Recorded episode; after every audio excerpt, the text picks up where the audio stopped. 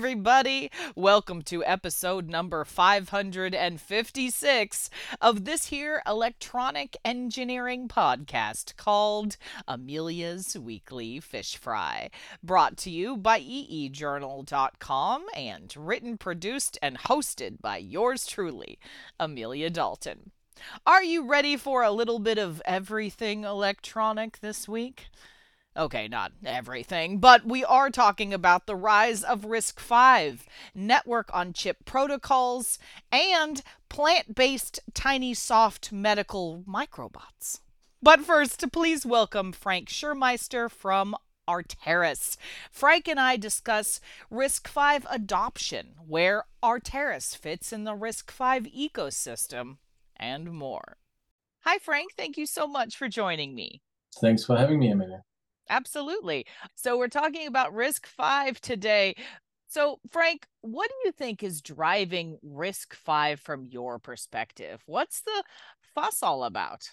Well, the fuss is all about, I would say, the freedom to innovate. And there's this historically, given that I'm old enough to talk about EDA history and semiconductor history at this point, there's a thing they call Makimoto's wave, which was observed quite a bit, quite some time ago that we basically hop back and forth between generalization and specialization. And RISC-V is really an outgrowth, I would say, of specialization needs that people really, as Hennessy Patterson in their Turing lecture postulated, um, that we need to really get into this golden age of semiconductors with architecture innovations and RISC-V is really an outgrowth of that because people need the freedom to innovate, to specialize their design for their needs. And we have, luckily, the consumer drive to enable all that. With consumer drive, I mean the needs of us and consumers for even cooler devices, more specialized devices. And that's what's fueling all this craze around AI, ML, and RISC-V as a potential implementation options from an instruction set architecture. So, how do you see the ecosystem developing and where does Arteris fit in? Well, the ecosystem is quite complex around RISC-V. There's a lot of software ecosystem in the works. You need to be able to do the programming, you need to do OSs, compilers, and all that. That's already going on. They have this initiative called the RISE initiative, the other bit is on the hardware side, the need to really bring together all those various blocks on chip into this and into your system on chip or your system of chiplets, whatever we call that. And Arteris fits into all this as a key enabler to allow you to do the plug and play. With plug and play, I mean you want your RISC-V course and the rest of the IP blocks you have in your design, you want all those to be connected easily. And the network on chip, and specifically the protocols like CHI, OCP, everything AMBA, CHI being AMBA, AXI, what have you, all of those are kind of the cut points where the different IP blocks fit together. And of course, we speak all those natively at Arteris with our NoC technologies, our network on chip technology. So that's why Arteris, a key enabler, if you will, for the plug and play in the RISC-V ecosystem. Circling back to Arteris, how do you interact with IP partners in general and specifically RISC-V partners as well? Well, so with IP partners in general, we make sure that the IP works together through our NoC. So that's kind of happening on the go, if you will. So a customer will take their favorite IP blocks, put them all together. Some may speak AXI, some may speak APB, other may speak AHB and OCP, what have you, all those different network on chip protocols. We, as a network on chip provider, get all of those together and translate all those together. So the IP vendors, when they have an AXI, for instance, that just connects to our AXI in the network on chip to establish the connectivity. And then we provide all the capabilities to define bandwidth, to define throughputs, latencies, and so forth, and make it safe and secure. as these chips are connecting. With some IP vendors in the RISC-V ecosystem, we work together very proactively. So, for instance, with SiFive, one of the key early risers in the uh, RISC-V ecosystem, we worked together. We gave them our NOC technology to build a demo system, and the customer can basically get the demo system showing a RISC-V from SiFive as it interacts with our NOC, talks to memory, and you can download in, into an FPGA as a demo system. So with some of IP vendors in the RISC-V domain, we do this proactive integration work. So it all depends on which network on chip protocol these RISC-V cores understand. CHI, that's AMBA for cache coherency, is an important one. Some people speak that natively in the RISC-V world, some processors. Others uh, come out through AXI. It depends on whether you need to be coherent or not. And you have various ways of interacting there with our IP partners early on. So, with networks on chips, often following protocols like you mentioned, like AMBA and OCP, how does the RISC-V community deal with these protocols? Well, the RISC-V community is really today very much focused on the innovation within the RISC-V processor core. So in a lot of instances, they will then work with their partners, typically the system architects who build the overall chip, and they will basically interact with them to make sure they use the right protocol at the outward interfaces of the subsystems they are building with the RISC-V core. And then you may have other systems for subsystems for vision, for communication, and what have you on your system on chip or um, across your chiplets. So having said all that, that's one way of interacting with the, the partners. That's typically the system architects. And we are an enabler in that equation that they then say, okay, which version of CHI do you support? And then those discussions are going on to make sure that the various IP blocks can be connected. Given the RISC-V specificity of or specific ability to optimize the RISC-V core, there's sometimes a need for co-optimization, if you will, of the transport with the instruction set architecture. So somebody adds an instruction to or a set of instructions to RISC-V and then wants to have some very specific transport. That's something we can get involved in as well with basically optimizing and co-optimizing the computing and the transport aspects. So various ways of interaction there with the various players in RISC-V. So overall, how has customer adoption been? That's been good. We have several customers out there that are already using RISC-V Course. Obviously, in our business in the IP world, you see everything very early on, and that can take quite some time until those chips get announced.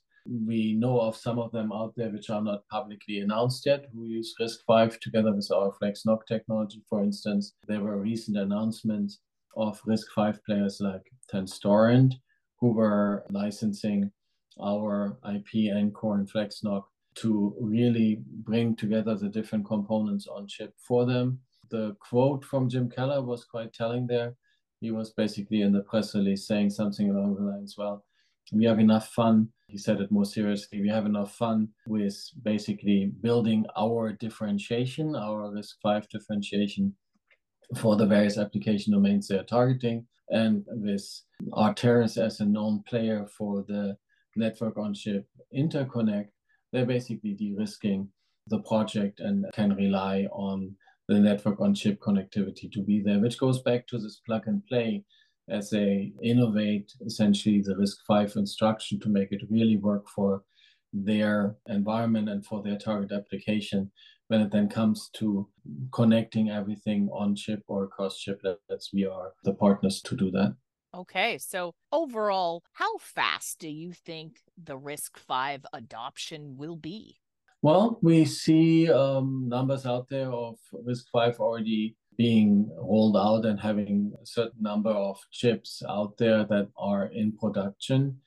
I think one thing is very clear given the learnings from other ecosystems like that, namely ARM and Intel, other instruction set architectures, I think it'll be faster than, than some of the other ecosystems developing, getting really ready because we have really learned from those what needs to be done. You need the software there, you need the right verification environments there. So you need all the ecosystem support aspects there for RISC-V.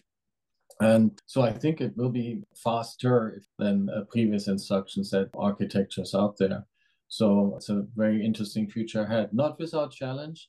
Things like verification is a big challenge with great freedom to add instruction become, becomes great responsibility to verify all this, channeling my inner Spider-Man here. So you really have to make sure that those challenges are properly addressed. And uh, depending on the application domains, you will have some adoption faster, where in other application domains it will take a little bit longer. That makes sense. All right. Well, Frank, it's time for your off the cuff question. So, if you could have one food right now, Frank, it doesn't matter if it's on the other side of the world, what would you have? I would have fesenjoon. Do you know what that is? No. fesenjoon is an Iranian dish, and uh, it's a sweet and sour type stew. It's very, very yummy. I highly recommend it. it. Comes typically with chicken or some form of poultry. So that's uh, the dish I would be in the mood for right now, given that I've been hanging out with uh, a lot of Persian friends um, who introduced me to new cool foods, including uh, including fesenjoon. That sounds wonderful. Well, Frank, I think that's all I have time for today. Thank you so much for joining me. Thanks, thank you for having me. So, what if biopsies could be done by tiny robots, or tissue or cell transport in a minimally invasive fashion? Well, a team of researchers at the University of Waterloo may have discovered a way to do just this. With the help of a new generation of soft medical microbots. So, these tiny, non toxic, biocompatible, single centimeter long robots are made up of advanced hydrogel composites, which include sustainable cellulose nanoparticles derived from plants. So, this research is cool on a bunch of different levels. First, this team from Waterloo University used a holistic approach to the design, synthesis, fabrication, and then the manipulation of these microbots. Second, that hydrogel. It can actually change shape when it has been exposed to external chemical stimulation. The ability to change the orientation of those cellulose nanoparticles is also crucial because that allowed researchers to change the shape of these microbots, which was vital to the fabrication process. Another super cool aspect here is that this advanced smart material is also self healing. It can be programmed for a wide range of different shapes. Researchers were also able to cut the material and paste it back together without using glue or any other adhesives to form different shapes for different procedures. So, this material can be changed even further with magnetism. And it's that magnetism that also facilitates the movements of these robots through the body. To test out this aspect of their research, this team had a single tiny robot move through a maze and controlled its movements using a magnetic field. Cute. so, what's next for these tiny robots? Getting even tinier. This team plans to scale these tiny medical robots down to sub millimeter sizes. So, one of the keys to the success of this research was, as you can imagine, chemical engineering. Hamed Shahsavan, a professor in the Department of Chemical Engineering at Waterloo University, explains this part of their project like this chemical engineers play a critical role in pushing the frontiers of medical microrobotics research. Interestingly, Tackling the many grand challenges of micro robotics requires the skill set and knowledge chemical engineers possess, including heat and mass transfer, fluid dynamics, reaction engineering, polymers, soft matter science, and biochemical systems. So, we are uniquely positioned to introduce innovative avenues in this emerging field. Super cool, right?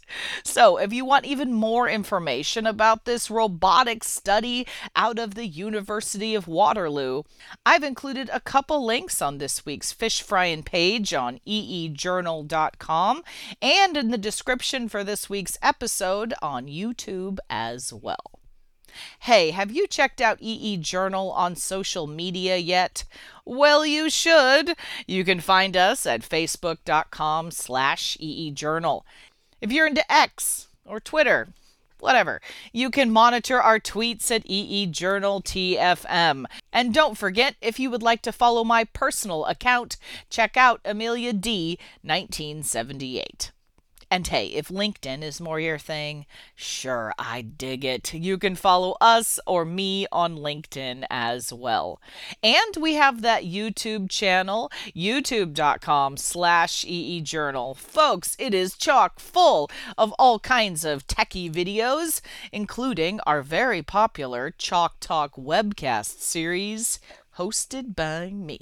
And of course, you can subscribe to our EE Journal YouTube channel as well. Also, if you haven't already, make sure you subscribe to this here podcast on Spotify, Google Podcasts, Podbean, Apple Podcasts, YouTube, or just about any other podcasting platform to listen to some super exciting upcoming episodes. Thank you everyone for tuning in. If you know of any cool new technology or heck you just want to chat, shoot me a line at Amelia, that's A M E L I A, at eejournal.com, or post a comment on our forums on EE Journal. For the week of November 3rd, 2023, I'm Amelia Dalton, and you've been fried.